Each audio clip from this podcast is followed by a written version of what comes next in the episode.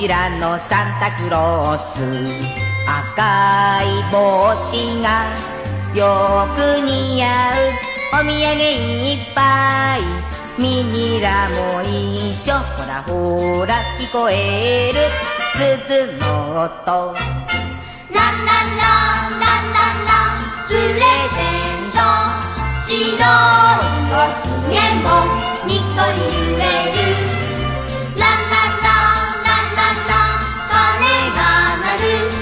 みんなで歌おうクリスマス」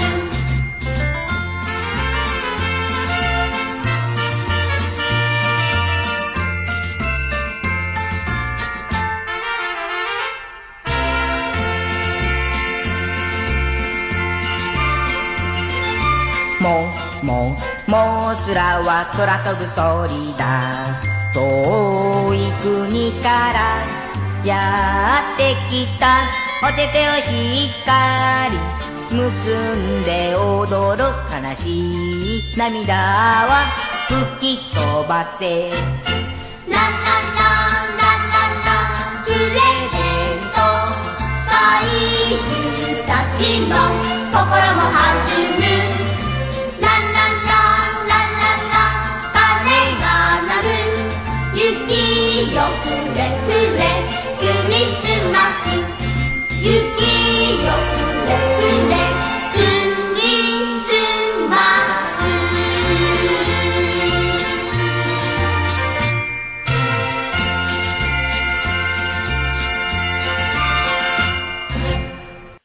and welcome to episode 10 of the Asian Cinema Film Club. And of course, it is a very special episode tonight as we are celebrating our very first ever Kaiju Christmas.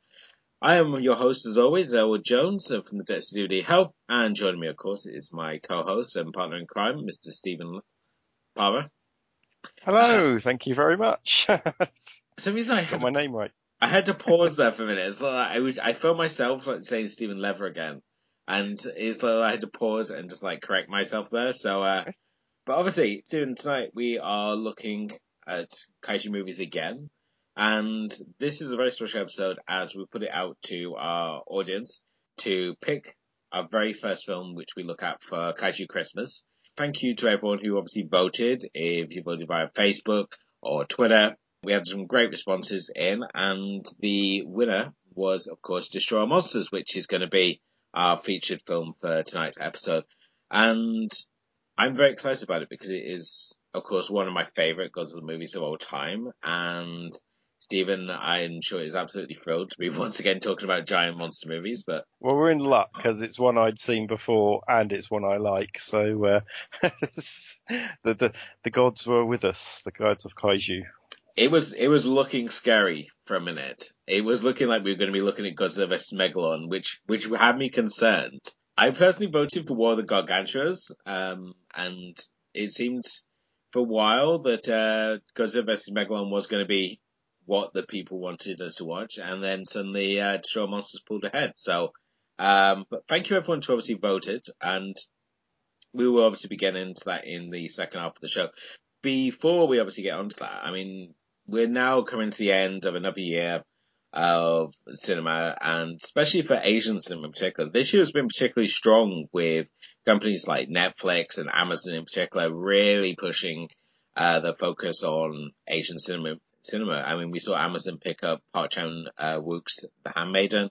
Uh, at the same time, they've also picked up the Shaw Brothers catalog. Certainly, when we look at like Netflix, Netflix has not only gone for their own branded Asian drama series has been really great, especially for fans like ourselves of obviously Asian cinema, to see Asian cinema once again riding high on this uh, sort of wave of popularity that only seems to be on the increase, which at the moment, especially with uh, sites such as like Crunchyroll, HIDIVE, uh, doing fantastic business and certainly on the anime side of things, really bringing across some interesting titles. Uh, at the same time, we've got channels like Viceland, which are also now bringing across anime blocks and pushing Asian cinema. And just all round, it seems to be this this increase of interest in Asian cinema, which is of course fantastic to see.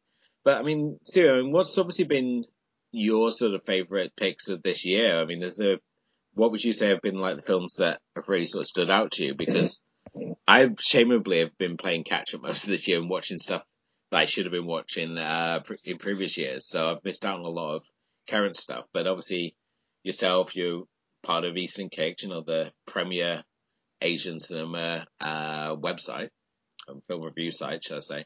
So, I mean, what has obviously been holding your interest this year? Okay, well, I've got a collection of things from sort of around the place. Um, I haven't been um, maybe as on top of releases. So last year I thought was really, really strong, and and, and this year, due to various reasons, I haven't been on top of it. But there have been a handful of films that have impressed me. Pang Ho Cheung's Love Off the Cuff, which is one of the few examples of the third film of a trilogy which is actually stronger than the second.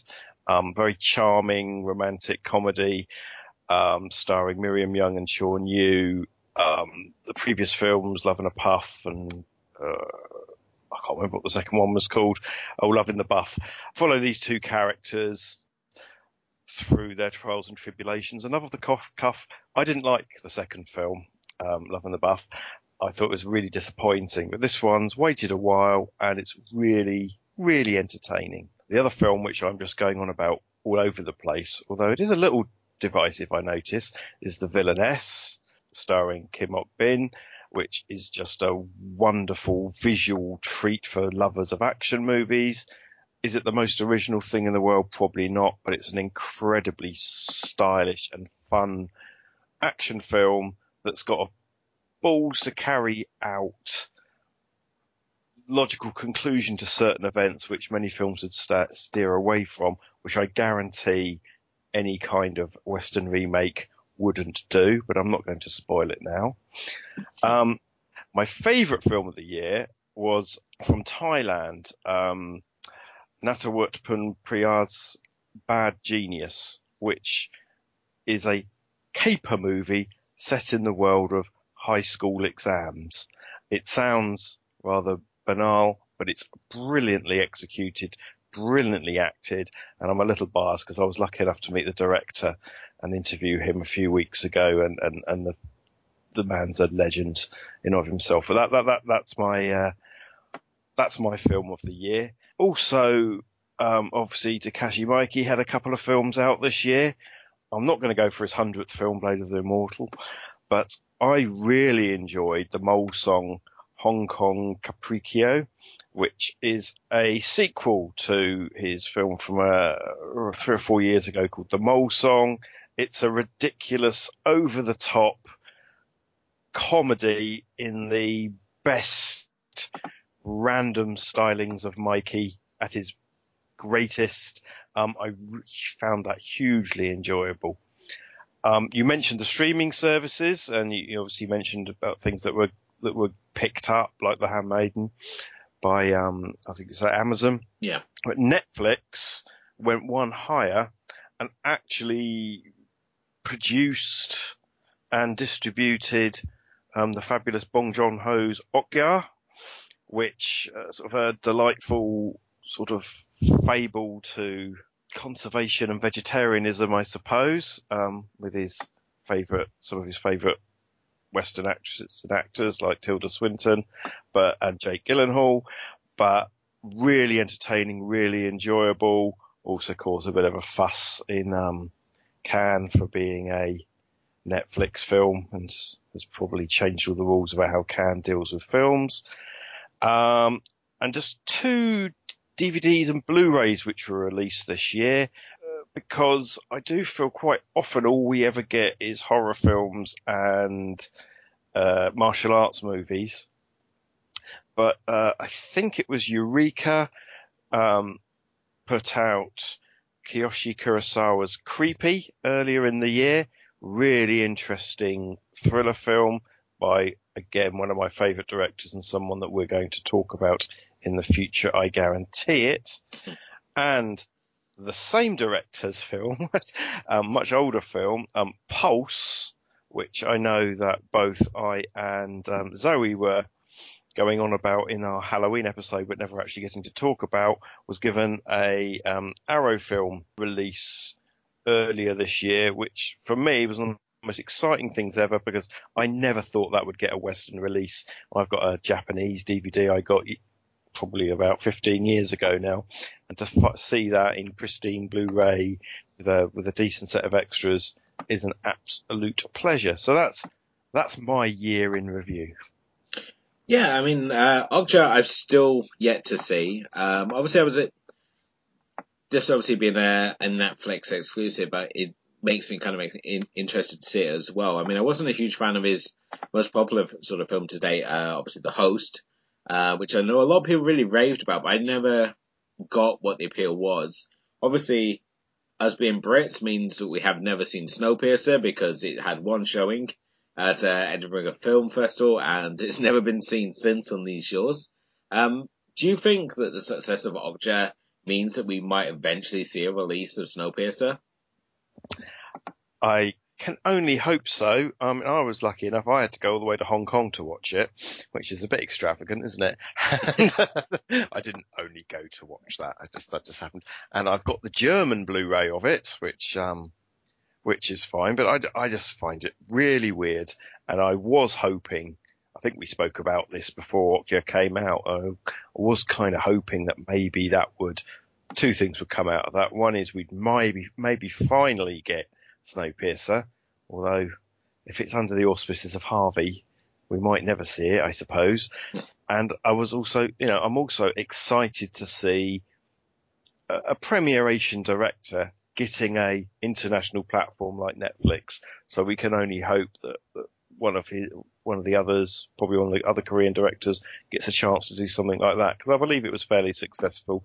Um, I'm I have mixed feelings about it but I think it's an important step for Asian cinema to just have that platform. Certainly, Villainess has been popular when we threw it out to our listeners to obviously pick uh, their favourite films of this year. Uh, certainly, Villainess has has frequently come up, and it's easy to understand why. Um, certainly, it's also one that's really worth picking up at the moment, especially on uh, Amazon, as you can pick it up really cheap. So, uh, definitely one to grab while you can. Um, a Taxi Driver also got a mention, as well as uh, Vampire Cleanup uh, Department. Yeah, I've seen Vampire Cleanup Department. Um, if you, it's like a, it's a sort of a modern reimagining of the sort of the Mr. Vampire type films, um, with Baby John as the main star. So if you like your good looking young Hong Kong actors, that might be one for you. I, I found it interestingly diverting. Okay. I'm I'm now starting to realise why Kim recommended it for me.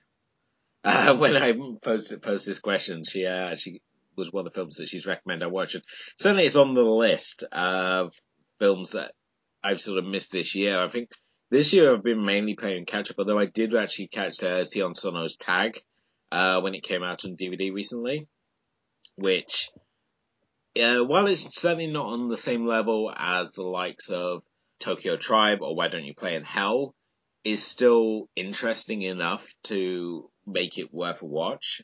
Um, certainly, he's really got a fascination with murdering schoolgirls, it would seem. Um, and certainly the opening featuring the Evil Dead style wind that uh, randomly cuts this school bus full of uh, of uh, schoolgirls in, in half, being like up there with uh, Suicide Club for just the sheer amount of people he can eviscerate in one scene. Um, the actual mechanics of the film, I think, let it down slightly as it, uh, it, it felt like, uh, if you're having these complex, like butterfly effect, um, style mechanics in your universe, it probably isn't the best idea to have a schoolgirl explain it, um, as it doesn't seem to really sort of gel, but certainly it's a film with some interesting moments um, throughout, and I think it's one certainly worth watching, especially if you are a fantasy of. I think there's certainly much to enjoy, even though it's probably not his best work to date. Yeah, I, I, I saw it a while ago, and I've, I've, I've I liked it enough to pick it up when it came out this year, as you say. Um, I think it so it's from his his really busy year. He had a couple of years back where he did seven or eight films at the same time, which are all slowly seem to be coming over to these shores in various ways and forms. I I, I recently caught up with Anti Porno, which is another one of those films, um, which um, we might talk about another time. Um, but they both, to me, have the same flaw that they seem to be wanting to uh, place a critical commentary on something. So in Tag's case, maybe the, the, the depiction of women in in certain sorts of films and in anti-porno even more so. It's it's it's it's trying to be a critique on on on romantic pornography films from the 70s and um it ends up being everything it I think it's trying to criticize. It seems a little um they both seem a little self-defeating, but they're both entertaining enough, and they and they've got some fun moments. Yeah. Um, also, uh, Mubi justified its subscription fee for myself as they showed the complete uh, Dead or Alive trilogy from Takashi Miike, um, which meant, especially for myself, I finally got to see the third film in the trilogy, which has been notoriously difficult uh, here in the UK to get hold of. And it originally was going to be released through Tartan, who released obviously Dead or Alive and Dead or Alive 2 Birds. Um, and then unfortunately the company went under before they were able to release uh, Dead or Alive Final.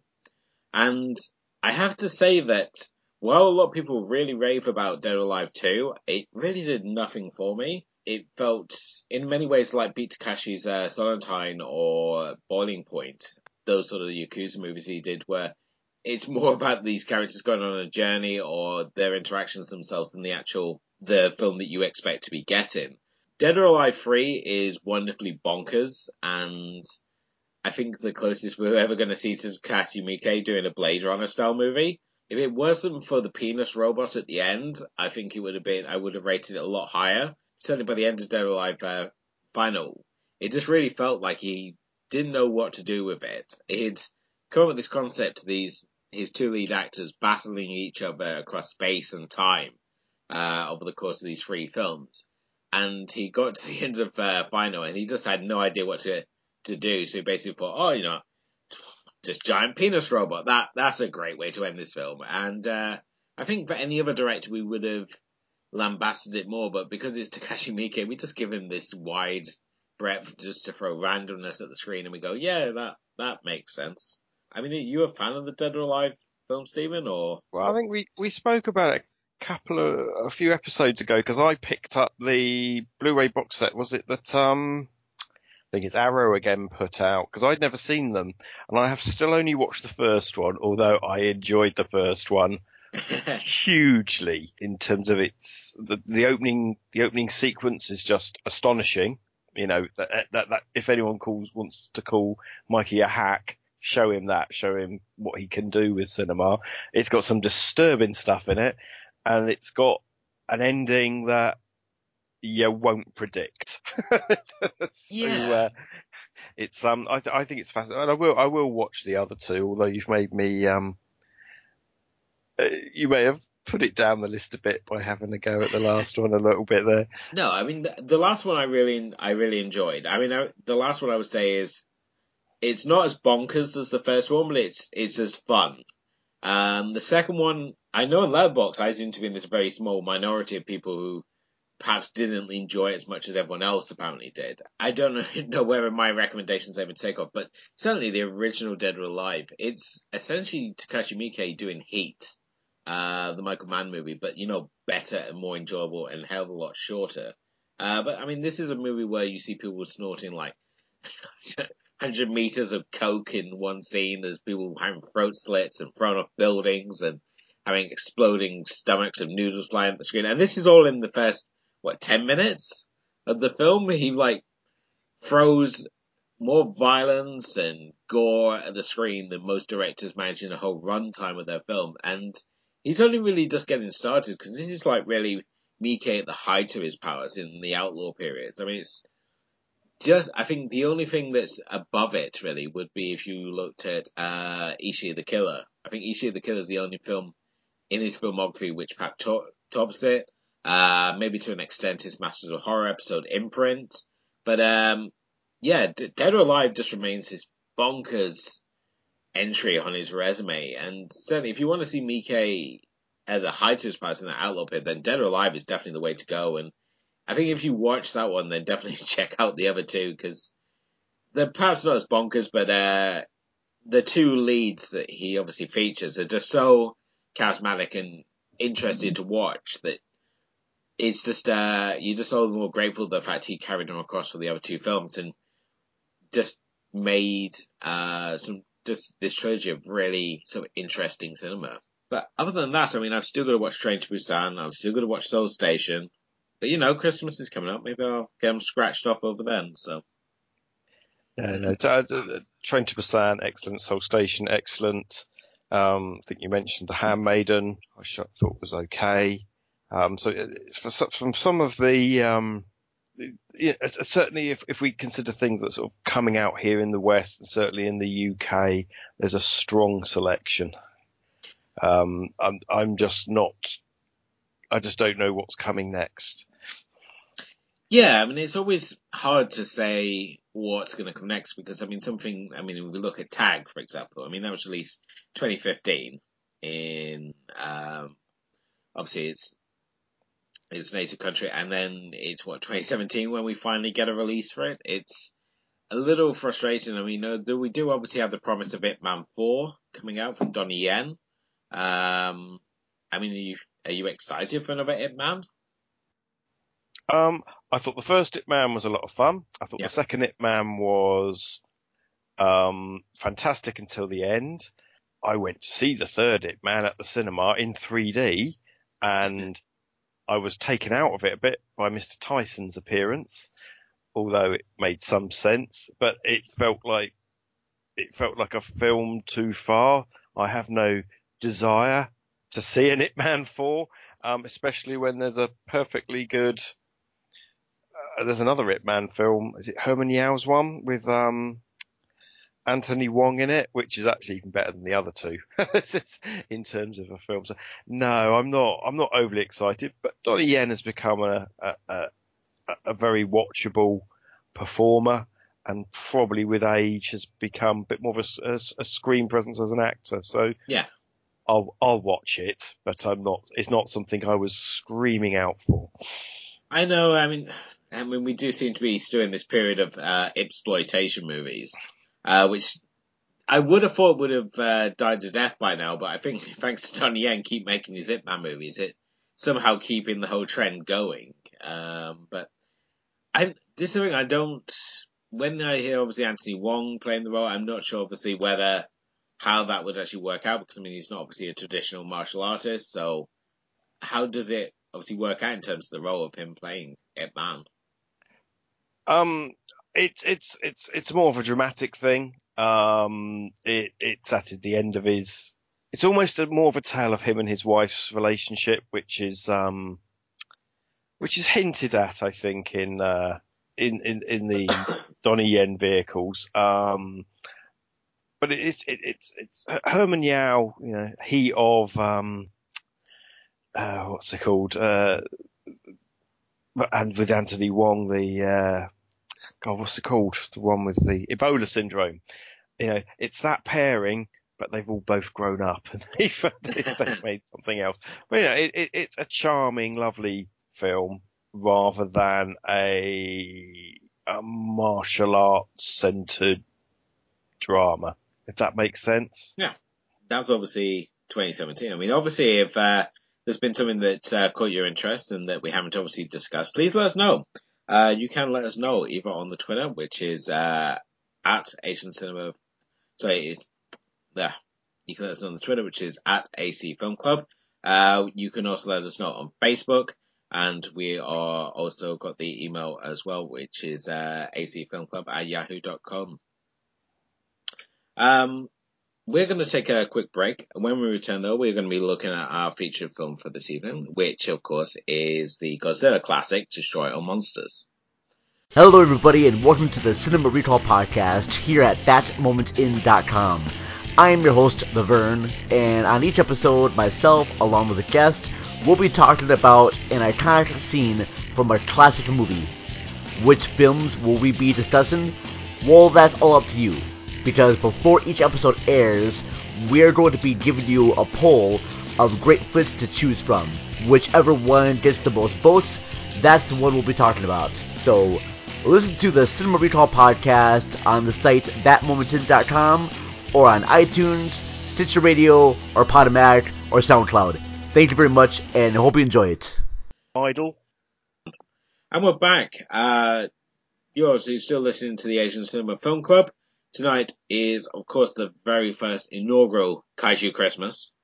And we are going to be looking at Destroy All Monsters. So, thank you again to everyone who voted and chose the very first selection for Kaiju Christmas. And, uh, yeah, Destroy All Monsters is an absolutely fantastic choice to kick off, uh, kick off Kaiju Christmas, really. Um, before we obviously get into the film, though, if uh, you haven't done already, please do follow us on Facebook. We are on Twitter. Uh, we are on Instagram. You can also get our complete archive uh, via our website. The link is available in the section below. We are also on our, uh, also part of the thatmomentin.com podcast network. Uh, so if you go to thatmomentin.com, you can find our full archive on there as well. Um, also, if you're listening to us on Podomatic or iTunes or Stitcher, wherever you happen to be listening to us, please leave us a rating, leave us some comments. Uh, it's all appreciated and certainly helps to get the show uh, out there and expand the audience uh, listener base. And we appreciate everyone who's uh, obviously been supporting the show since we started. It's uh, been an absolute joy to bring these episodes and certainly share our love of Asian cinema and uh, expand our own interest in in this world and uh, provide this sort of introduction to Asian cinema. So we appreciate everyone who's obviously uh, supported the show so far, and uh, hopefully you continue to do so. But obviously, Destroy Monsters. This is, as I said before, this is one of my favorite Godzilla movies of all time. And this was the ninth Godzilla movie to be released, and at the time, it was seen as a way to mothball the series as the interest in the Godzilla franchise had been declining slowly, and Toho basically saw this as a way to send the series out on a high. And uh, it went on to obviously become one of the most popular Godzilla movies of all time, and uh, basically went on to spawn another 29 movies uh, in its wake. Now, Released in 1968, this is the last film to feature all five, all of the Godzilla Godfathers. Uh, in uh, Japan, it's also known as Attack of the Marching Monsters. And basically, the film sees all the monsters of the world being rounded up and put onto uh, this island known as Monster Island. And here, the monsters can live in peace and, you know, God, uh, Japan doesn't have to worry about rampaging monsters coming along and destroying everything. And this is all going great until a mysterious mist covers the island and causes all the monsters to disappear.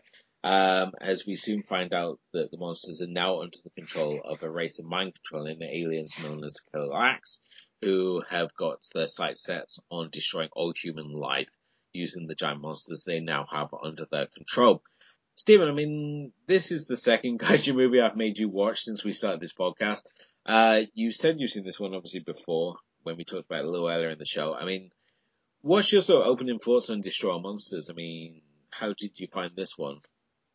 Well, actually, it's not only one I've seen before; it's one I've actually reviewed before over on Guilo Ramblings, and so uh, spoilers, I really liked it. I found it really enjoyable. Um, the first time I watched it, of course, I had no idea who all these other monsters were. I knew about Godzilla, yeah. all the others. So it was kind of interesting in the two years since I last watched it that my own kaiju movie knowledge has been built up maybe not to your level, sir, but but considerably. so it made um things made a little more the, the, the hell yeah moments maybe maybe a little more meant a little more to me. You know, it, it, it, it's a fun romp. It's a huge amount of fun with some interesting things we could pick holes in. Um, so it, it I, am so it's made in what 1968, set in the future of about the turn of the century, which is our past. Um, which apparently the world is run by the UN, which again is something I brought up when we were talking about um, King Kong versus Godzilla. So it's obviously a thing that was going on in that time that people thought that single world government was going to happen, and uh, and also a whole bunch of Japanese people who taking their art direction from Devo. it's, um, with the yellow, with the yellow outfits and the bucket heads and things like that. But, you know, you could easily pick holes in some of the model work and, and, and some of the acting and the guys in the suits. But you know what? You put that to one side. It's a huge amount of fun. It's got a couple of draggy bits. There's one moment in particular with the laser beam that just seems to drag on forever. But it, I think it's more, I know a lot of people think, oh, it's just great for that final reel where the monsters have a big fight with, um, King Ghidorah but actually, I think there's a lot more going on. than That it's, it's it's fun. It's what these films should be. Doesn't take itself too seriously. No, you'd have to be pretty stone-hearted not to enjoy it. Yeah, I mean, I mean, there's so many things going for this film. I mean, obviously, this is set in a very alternate version of 1999. Um, I have to say that their vision of 1999 is still looks exactly the same as the year it was shot. I mean, the fact, the other thing, that the fact this film has going for its advantage is the fact we have all five of the Godzilla fathers. Um, so we've got, uh, we've got Taka, uh, Tsuburaya, who is obviously the legend, especially in kaiju movies, for bringing, doing all the model work, all the costumes, uh, all the monster suits. And, I mean, he would obviously go on to do things such as like Ultra Q, uh, Ultraman. And we got, uh, Isao Honda, who, I think when it came to shooting kaiju movies in particular, really had a grasp of what worked. I mean, again, we get to the low angles, we get to really get a sense of scale, which is sort of key to making these movies work. And certainly we saw it in, the likes of uh, the original Godzilla and Mothra. He really knew how to make these monsters look impressive. And when, when we look at the new uh, Pacific Rim movie, and how the film is being shot, you can really see the importance on where his influence worked and how, especially when we look at the original Pacific Rim movie, because they take a lot of inspiration from the way he shoots these films. So you really get a sense of scale. And certainly when I was looking at the new Pacific Rim film, it looked like a Transformers movie because they're shooting at such a high angle. Uh, there's no sense of scale. And here, Isao Honda actually gets to branch out a bit and not just do Tokyo. He gets to obviously shoot uh, scenes in New York, in uh, Moscow, and destroy a few different cities around the world. And we also have uh, uh, Ifukube and Nakajima uh, also putting in their sort of last appearances on the series. And it's kind of sad when we obviously look at the fact that neither of these, uh, any of these five men are no longer sadly with us. And they really are working at the top of their game here with this film, in particular. I mean, Toho, I think, are pretty legendary for how they love to recycle um, monsters in particular. Certainly, we would see suits from the Godzilla movies being recycled in the Ultraman series. Often, the actors would be inside the suits when they respray painted them, which is says a lot about Japanese health and safety. Um, but you mentioned already, I mean, the sheer amount of monsters that we have in this movie. I mean, we've got not only monsters from the Godzilla series, so you've got Mothra, Rodan, Anguirus, my personal favorite. We got uh, Kumonga, also known as Spiga, which is the, giant spider. We also have Minilla, God, uh, who still looks like grey lumpy mash. Um, we've also got, uh, as I said, we've got appearances from monsters that were nothing to do with Godzilla, and we're just part of the Toho back catalog. So you've got Baragon, who was in Frankenstein Conquers the World, Gorosaurus from King Kong Escapes, uh, Manda, uh, who was in Atragon, and we got Var- Varan from Varan the Unbelievable, who for some reason never seems out of place. Um, and I mean, I can, it kind of was a relief the fact that King Kong didn't show up, um, especially after that horrible looking King Kong costume that we saw in King Kong versus Godzilla.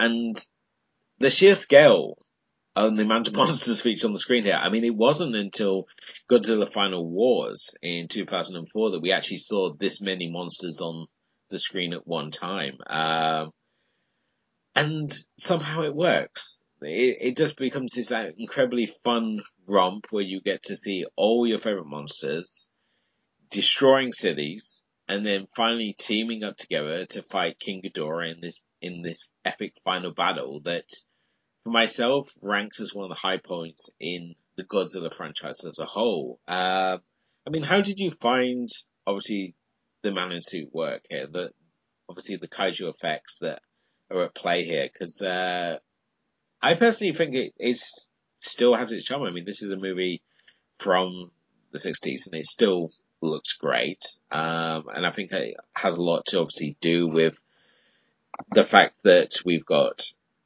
a genius like Tsuburaya here doing the miniature work that it doesn't seem cheap and tacky. Um, it has that same sort of charm that like the Gerry Anderson productions like uh, Thunderbirds and Stingray have. I mean, a- a- absolutely. When I was watching it, I was thinking this this feels like a, especially sort of the opening sequence where the spaceship pointlessly goes to the moon and then comes back straight away. Um, but, but it, it got um, it, it's got real echoes of of sort of the Gerry Anderson um, sci-fi stuff. So uh, you know, Captain Scarlet, Thunderbirds, like you say, Joe, Joe 90, things like that. Um, so the model work, again, isn't too bad. Some bits I was really impressed with. I, I don't know the name of the monster, the one that's like a great big snake, attacks, uh, like a monorail type thing. Um, that, that, that stuck in the mind. Um, and, you know, uh, the, the, so there's, there's, there's battle, it goes, goes to the moon, as I say, it, it, it has it, stuff, it's, uh, battles in the cities, or not battles, you know, uh, rampages in the cities. Yeah. And then, you know, and then at the end, you have a whole bunch of guys in rubber suits kicking the crap out of each other, including an, another hilarious jump kick, which is always one of my favourites for one of these things. Just thinking, gosh, if that really happened. And, and as you say, it, it, it gives them, you know, by using the model work, by using the low looking up camera angles, you get a sense that these guys are great big huge monsters and it doesn't that there are occasional points, the jump kick I just mentioned Yeah. as an example, which kind of ruins the illusion a bit. But on the whole, I think it, I think it's absolutely fine. You know, this is 1968 or 69 this was made. Um, I don't think what would the alternative have been would have been a Harryhausen style stop motion. I would imagine so. I think that's your only alternative. If you're not going to put a man in a suit, then your only alternative is to do it in stop motion, uh, which again has its problems because there are obviously few masters of, of, of the craft. I mean, obviously, uh, Harryhausen's probably the most notable, uh, one of the most notable names in the field, but certainly when it came to Japanese cinema, it's certainly more popular to put a man in a suit. I mean, it's still seen as the way to do these effects. I mean, when they were obviously posing doing Final Wars, and they were like saying, "Oh, are we going to do CGI effects?" And like, no, we're going to do man in suit effects because this is the way it's always been done. Um, there seems And, to be and in Shin. Godzilla, you know, Godzilla Resurgence as it was known, although it's CGI now, they did it so it looked like a man in a suit. You know, it's part of the language of the film. Yeah. So, or, or of the genre. So it's, if you as an, as a audience watcher can get over that and accept that as a, as a convention of the genre, it doesn't become distracting at all. Um, you know, I may have been a little dismissive about these films earlier on, but you know, they're, they're hugely enjoyable science fiction action films, aren't they? And, uh, and a bit like, um, wrestling in a way where, you know, you pick your favorites and you, and you, and you follow those people along and it's exciting to see somebody, somebody that you, you've seen five films before or people that you, you know, I don't know what you think of Minilla, but I hope it's negative. I mean, but, but but I can follow Minilla through three, four, five films, and to the point where in Final Wars, his character starts making some sense. Um, yes. Some. I mean, in Final Wars, we finally we have a we have a character with a gun who doesn't use it on Minilla. Yeah. It's like finally all our problems can be solved. The thing with Minilla though is that in when we obviously like look at Godzilla vs Destroyer, where the baby Godzilla replaces the adult Godzilla, who obviously suffers a meltdown in that movie and become we see the uh, the baby Godzilla turn into a full grown Godzilla.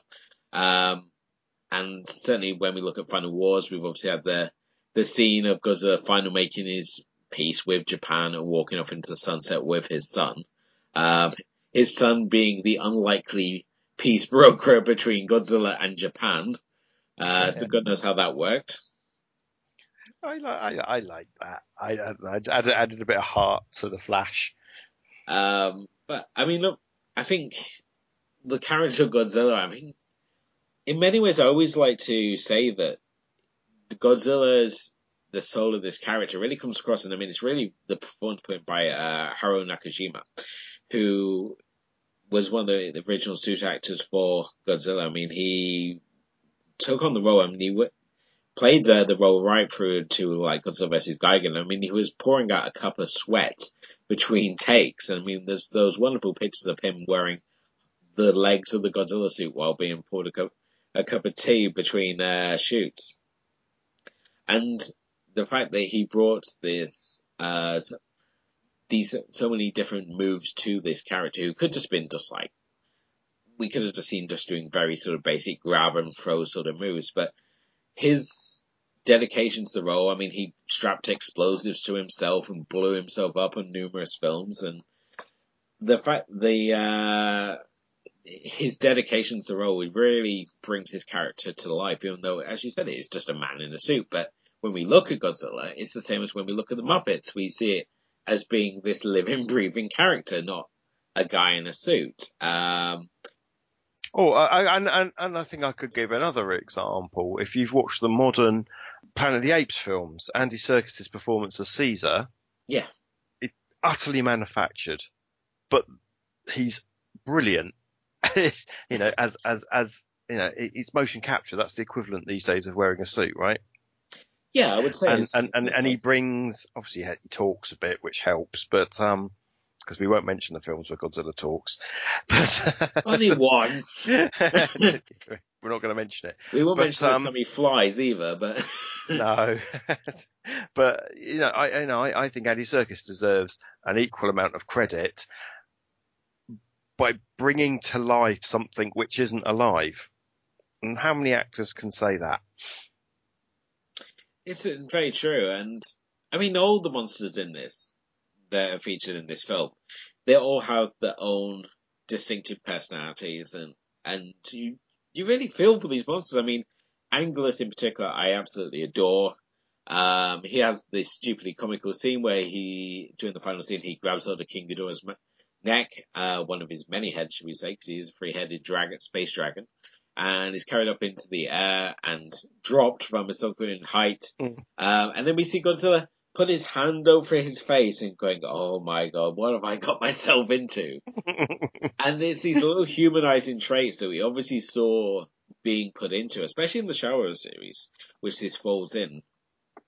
Where Godzilla was being made more human, we saw the eyes becoming more Asian uh, especially in like Godzilla, Godzilla and Son. Uh, we saw him doing this little jig on the moon in uh, Invasion of the Astro Monsters, and by this point he was very much established as this protector of Earth. Um, he was this protector, even though his idea of protecting Japan meant that he reduced a great portion of it to rubble over the course of the film. But certainly he has a lot of human traits to it, and certainly is very much the case in this film.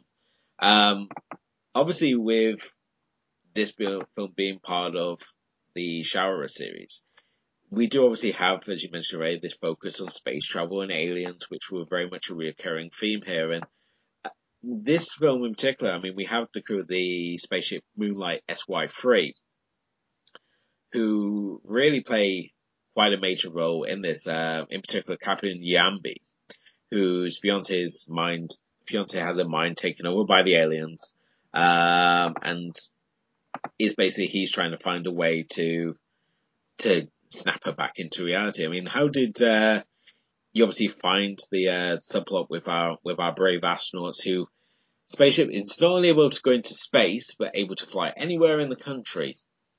It's a remarkable piece of engineering, isn't it? Especially it as I say, dressed up as Devo as a Devo tribute act. Um, I think in parts it works. I think you have to have some kind of human story in these films, um, just just to drive the plot along. I think there were moments in it it got interminable. I, I talk again about the the scene with the laser and just think, for God's sake, get on with it. And also, cables won't catch fire in the vacuum of space. That's not how fire works. But yeah, again, I don't want to keep picking holes in it. Um, I actually thought that the so the the romantic angle. So with the the what's her name? The um uh, Kyoko Kyoko gets gets mind controlled and she becomes some some femme fatale who also shows you should never wear high heels on the beach. That was another thing that was a bit odd and draw attention to it. Um, but it kind of the one thing also that that kind of got resolved a bit early for me. Um, there's a whole sort of bunch of stuff about the mind control and the and the, the people that running Monster Island to get under control of the aliens, and nothing really, really happens with that. And I felt there was a lot of toing and froing that didn't really go anywhere. But um, we also get Andrew Hughes, who seems I, I'm pretty sure is in one of the um, King Kong films, isn't he? Uh, as as, as your token white man. that's also a scientist. I'm pretty sure that's not too far different to what he's been before, but he, I think he worked a lot in Japanese cinema in that time, but it's interesting. It's interesting to see a world which is so Japan centric. Yeah. But there's also this, this sort of almost this token white guy in there. And not only there is a lovely bit, mate, where, um, they start talking about where they find the things which are controlling the aliens, and they say uh, in in in England, and they show a picture of the White Cliffs of Dover with a big arrow pointing at it, and then and then in Spain with a big arrow pointing somewhere, and in the and in the Alps underneath a sheet of ice and a giant mountain and they point a big arrow at the big mountain. There's nothing else to see. There's this, there's this wonderfully cheesy bits. And I think that all adds to the charm of it. Yeah. It's, it's not po-faced. Some of the, um, so I, I, I, will criticize the latest Godzilla film for as much as I entertained, it was incredibly po-faced and some of the other films I've seen can get really quite they try and be a bit too serious, or they spend hours on the um, on the political side of things and have lots of rooms of people debating for hours on things. So this this kind of kept the balance. There's a bit of a sort of 60s funky 60s thing going on. Um, there's a bit of uh, Anderson going on, as you said, um, and there's lots of monsters. And yeah. I think it all comes together in a pretty nice package with you know with some it, it, you know there's a drinking game in there for the silly bits, but I think you'd be hard you know you'd be a hard band to say you weren't entertained by it. Oh, definitely. It's it is really entertaining. And as you were saying when they were talking about the devices that they find uh, scattered around the world, and as you said, we have these wonderful big arrows pointing to stock pictures, and my favorite one being oh, and this one they found inside a coconut. so like of all the places you're going to hide it, why a coconut? I know. I mean, there's, and there's so much of it which doesn't make any sense. Um, I, just don't want to pick. But they, they, one of the things is, we turns out that the aliens are susceptible to cold. So why would they hide it under sheets of ice? The, how would they have even done that? You know, it's, it's these incredible inconsistencies, almost as if they're making it up as they go along. Um, but this is Japanese cinema, not Hong Kong cinema, so I would hope there's a little bit more to it than that. But uh, who knows? Oh yeah, certainly. I mean, also, why does Andrew Hughes sound like such an old man? He's such oh my. these monsters. It's like, what the hell's going on with his voice? And it's not like he's been redubbed. I mean, obviously in the original Japanese version he's redubbed, but in this uh, version, the dub version, it's actually his, his, actual voice. I don't know what's actually going on with his uh, his role, but he did actually appear in quite a few uh, Asian films. I mean, he uh, even turned uh, in a role as Adolf Hitler in Crazy Adventure in 1965. Uh, we mentioned already that we saw him in King Kong Escapes, where he played a United States, sorry, United Nations journalist. Um, and I mean, he even turned up in uh, Tora Tora Tora as uh, the embassy delegation employee of Japan. So uh, he definitely has has a number of appearances throughout uh, Asian cinema. I mean, I think we've seen we've seen all his uh, kaiju contributions though um, at this point. But yeah, I think if you're if you're looking for a fun kaiju movie, I don't think you can go wrong with this one. Uh, this is probably certainly one of the most fun entries in in the franchise, um, and it really took until Final Wars for it to actually be sort of I don't want to say bested, but uh, give us uh, something to compare it to, really. Yeah, and I and I think it's going to be the inspiration for the next Godzilla movie from the West, is it not? Yes, I mean, obviously, uh, obviously, from what we've heard, I mean, we've heard bits and pieces from it. I know Mothra is going to be featured, um, as well as King Ghidorah has also been hinted. So it'll be interesting to see where they go. Um, that that was a bit of a disappointment that Mothra remained a, a sort of larval caterpillar thing. I I, I was kind of hoping some wings would spread or those little twin things would turn up. I always I always love that about Mothra.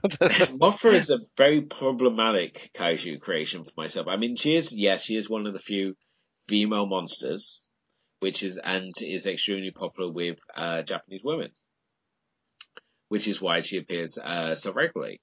At the same time, her magical abilities is that she can either, in her in a adult form, so where she's essentially just the giant moth, she sprinkles you with uh, fairy dust uh, and creates high wind. And uh, in her larval form, we see here she basically sprays you with silly string, which it just I don't know. It it just it doesn't seem overly impressive, but she has her fans. She unquestionably does. I mean, she has her own spin-off saga for Christ's sake. So uh, indeed, but I love those two little sort of fairy twin girls that sort of hang around as as her guardians, and um, yeah, that that that's all that's all that that just that the utter weirdness of that I find charming. Um, yeah, I mean, obviously, I mean, normally she is obviously um, accompanied by the by those the uh, high twins who act as her so Gardner. I mean, it's the whole focus of of the first Mothra movie is the fact that uh, she goes on a rampage just to get get them back. Uh, when obviously uh, taken by um by Jerry Ito's character and uh, with the idea of putting them in this little sideshow attraction. Um, so it was kind of surprising not to see it, but then again, I suppose that they wanted to just focus on the the Kilaaks obviously controlling the monsters and having them go on this rampage, and the fact that when they're free of that control, um, the monsters obviously just team up together. They they recognize each other's uh, and respect each other enough to team up and uh, defeat uh, King God, uh, King Ghidorah. And I have to say, obviously, during that final fight scene, you can see the scene where one of the actors gets past a little overexcited, and when he grabs hold of uh, King Ghidorah's head and throws it down so hard it bounces. Yeah, the actual bits where they're really ploughing into King Ghidorah do show the suits up and the and the and the and the wire work and the stuff that might may or may not be going on. It's um there's one uh, well one one's definitely given a good kicking in there as well. And you think, oh, what have you, I wonder if someone got hurt doing that. So um yeah, and um I mean I just also have to uh, mention that we do obviously see uh, Yukiko Kobayashi as the love interest who we mentioned a little bit earlier and Um, there, there's my childhood crush right there. Oh, really? Yeah. She looks like, um, oh, I'm trying to think who directed Branded to Kill now. Um, um, yeah, she looks like she belongs in a, a Suzuki Suzuki movie. She, she, she does. She's so got a cool. very, yeah, she she dresses very, very sharp dresser, and she's got a sort of quite an elven pixie face, and um and and the '60s haircut just suits her down to the ground. It is. Um, um it, it, it's um almost wishes that she and she goes from being giggly little girlfriend to femme fatale to giggly little girlfriend again, which is a bit of a shame. but um yeah, no, she's a she's definitely one of the more uh, pleasing aspects of the film. Not to get too wrong, wrong, wrong-headed about it, but yes. uh, you're allowed that childhood crush, I say. Yeah. Also, she she doesn't seem too impressed with her uh, her fiance saying that he's more concerned for Godzilla than her safety. Oh, that was that, that was awkward. I'm more concerned about Godzilla yeah, it just it just it, it has a little clumsy at the beginning. it, it, it it it it sort of takes a little bit of time just to understand the story it wants to tell. But once yeah. it's once it's going, it's fine. Okay. Um, I mean, is there anything else you want to discuss about this one? No, I just want to thank everybody who voted for it really because it is a, it is a hugely enjoyable film and it's well worthy of discussion. And you know, whilst it's not my favourite kaiju movie. Um, it's probably my favorite of that that era of the of the more fun, tongue-in cheeky. I don't want to call them silly because that's unfair, but um, of of that kind of era, hmm. for sure. I mean, it's funny, obviously, uh, when we when we look at how Godzilla is viewed because obviously to the west, um, certainly in the states, they because they're seen as very throwaway sort of movies. These sort of like late night uh, monster smackdown sort of movies, um, and so kind of very disposable. And in Japan, the honor of being asked to direct a Godzilla movie is the same as they view it as the same as being asked to direct a James Bond movie is still considered a very high honor to be offered a chance to direct a Godzilla movie. Um, and I mean, the fact he, Godzilla has his own star on the Walk of Fame, um, in Hollywood, which is impressive in itself. And the fact that we're still now, we're still talking about these movies. The popularity has never seemingly wavered. Uh, even now, the, the, the constantly seems to be a new generation discovering. And while the American films, I think, have constantly almost but just fallen short of capturing the idea of what the Godzilla is supposed to be. It's still great the fact that we obviously have films being made in, in his native Japan uh, that still are continuing to evolve and do interesting things with this character and this world. Um, and uh, I mean, yeah, I, I I never understood to people who just obviously dismiss these films as uh, as just sort of like throw entertainment. I mean, certainly for myself, this was the entry point into the world of Asian cinema. I mean, these were the films that got me into Asian cinema in the first place. I mean, it was these films and kung fu movies like Bruce Lee films and Jackie Chan, and from there, obviously, my interest obviously evolved into other other areas. Um, but I think when I look at obviously what appeals to me about Asian cinema. I constantly come back to kaiju movies and Godzilla in particular, and so this film has uh, always been where I place where it started. I mean, I'm now coming up on what writing about the last 18 years I've spent writing about giant monsters stomping on Tokyo, and uh, I, I for some reason I, this film it just never it's never got old for me. It's a film I loved as a kid, and I still love as an adult now. So. But uh, further watching, I mean, what would you like to pair this with? I'm going to go with a competitor called Godzilla, and I'm going to go for Gamera, Guardian of the Universe from 1995. Um, so Gamera is a giant turtle with tusks who can retract his legs and has jet engine He's to just fly around. yeah. um, um, uh, but and this was a this was like a reboot of of the Gamera movies, like I say, in 1995, and it's a huge amount of fun. In fact, it's probably the most fun I've had with a kaiju movie, um, uh, because it, it almost a bit like this film. There's a sort of a, there's a bit of science fiction going on. There's obviously a, the kaiju stuff going on and a little bit of strange mysticism as well.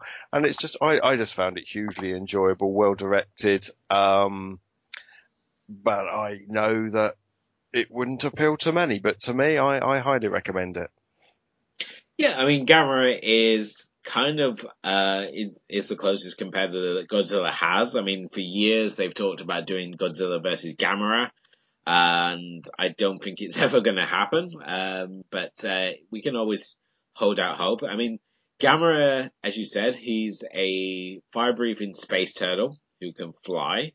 Uh, he's also the friend to all children and his films are most distinctly known for being extremely violent, despite him being the friend to all children. Um, the whereas Godzilla movies were very sort of rarely would include scenes of like violence and gore. We'd obviously get things like as like Godzilla versus Gamera, where we get those like nasty slice wounds and blood splashing at the camera. Um, Gamera movies would constantly show collateral damage, so people being blown up. Um, Gamera himself would be horrifically injured and have these bloody wounds. Um, and certainly with the the trilogy with uh, Guardian the Universe started, I mean, it obviously ended with Revenge of Iris, which, for my money, is one of my favorite uh, kaiju movies as well.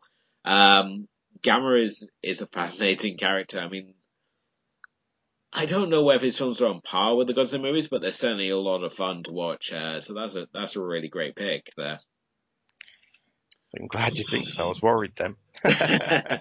um, for myself, I'm still going to stick with Godzilla. I'm going to go for another standout film in the saga, and that's Godzilla vs. King Ghidorah.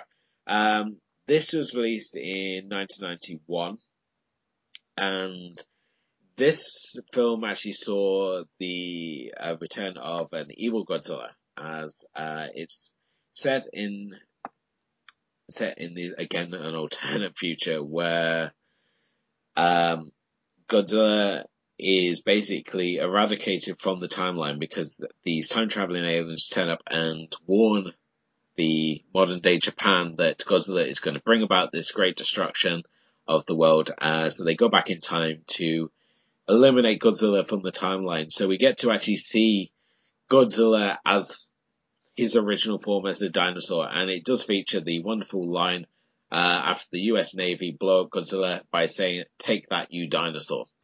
Um, this is a really fantastic film, and also features uh, King, King Ghidorah returning as Mecha King Ghidorah.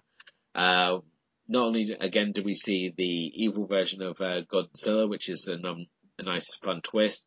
Uh, we also get to see the origins of King Ghidorah as well. So it has some fun with the timeline. It uh, throws in ideas of time travel. We get to see um, a cyborg um, who is played by Chuck Wilson, I believe, um, whose amazing ability to run really fast makes him look like he's reenacting Madonna's Ray of Light video. Um, but um, yeah, um, Godzilla vs King Ghidorah, it's got improved effects. Um, so when now when they're actually attacking Godzilla, things are actually hitting it rather than just a lot of fireworks flying meters past Godzilla. Um, and just overall, it's just a really fun film. Um, and features probably some of the most memorable moments of the franchise, and uh, definitely one worth checking out if you enjoy Destroy All Monsters. I think I will do so. Cool. Um, and this wraps up our uh, another episode of the Asian Cinema Film Club. Uh, thank you again uh, to everyone who obviously voted, and we uh, will, of course, be back in the new year. And uh, Stephen, I mean, obviously, it's your turn for a pick. I mean, we've obviously had a number of theme months. We've had the Halloween draft. I mean, we've obviously had Kaiju Christmas. Uh, we could obviously go and do Kurosawa Kwanzaa or, you know, Miike March. I don't know what uh, you want to obviously kick off 2018 with. I mean, what what would you like to have the uh, year kick off with? Okay, so I haven't got a wonderful alliteration to use, unfortunately. um, but it's something I've probably wanted to talk about since we started doing this. Um, so one of my all-time favourite film actors, filmmakers of Asian cinema, of any cinema, Asian cinema in particular, is Stephen Chow. So I really wanted to talk about a Stephen Chow film. And I think we're going to talk about The God of Cookery from 1996. Um, and it'll give me a chance to talk for a long time about Stephen Chow and lots of other films, but I think it's a great entry point to him outside of the uh, Shaolin Soccer and uh, Kung Fu Hustle, which maybe most of our audience will be fully aware of. Yeah, it's uh, Stephen Chow's an interesting director. I mean, obviously we had that double header of Shaolin Soccer and Kung Fu Hustle, and then he kind of disappeared uh, for most Western audiences. I think there's some people who just assume that he made those two films, but he's had an extensive career, uh, not only as a director but as an actor as well. And uh, yeah, God of Cookery is certainly an interesting movie to say the least. Um, so I'm looking forward to discussing that one because it is rather fun. So. Um, in the meantime, obviously, uh, if you haven't done already, uh, please follow us on Facebook, follow us on Twitter, uh, leave us some likes or, uh, you know, uh, leave us a rating on uh, either iTunes or Podomatic, wherever you happen to be listening to this. The complete archive is available both on our website as well as as part of the That Moment In podcast network, which you can find at thatmomentin.com. Um, Stephen, if people want to come and find you, where's the best place as always?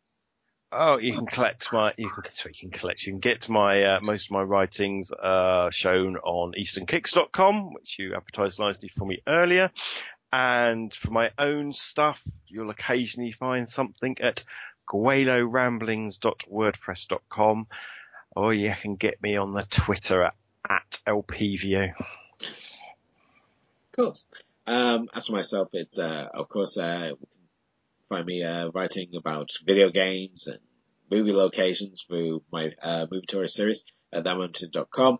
Uh, you can also check out my blog from the Depths of the Hell, uh, which is from the Depths of the Hell.blogspot.co.uk, uh, or on Twitter, which is at Owen Jones. Um, thank you again, obviously, to my co-host Stephen for joining me again. It's a pleasure as always. And uh, thank you everyone for listening. And uh, we'll wish you all a very Merry Kaiju Christmas and a Happy New Year. And we will, of course, see you in 2018 for the God of Cookery. Merry Christmas!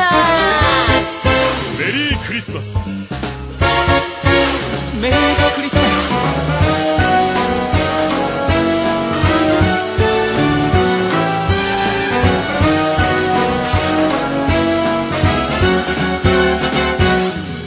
さああなたからメリークリスマス。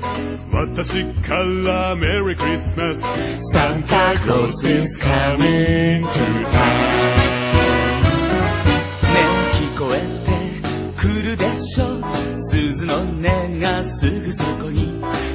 Santa Claus is coming to town 待ちきれないでお休みした子にきっと素晴らしいプレゼント待って。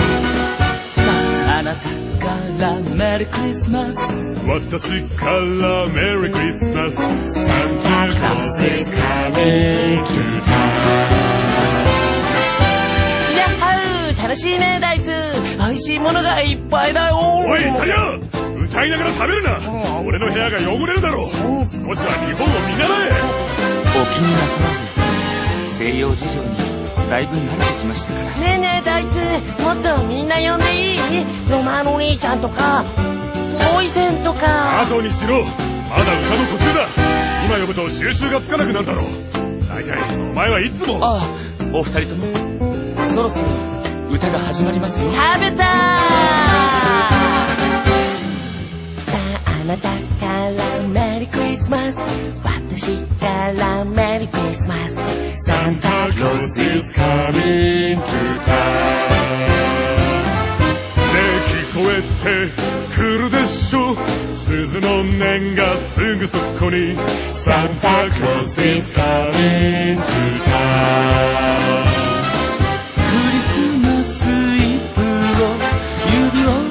他走了他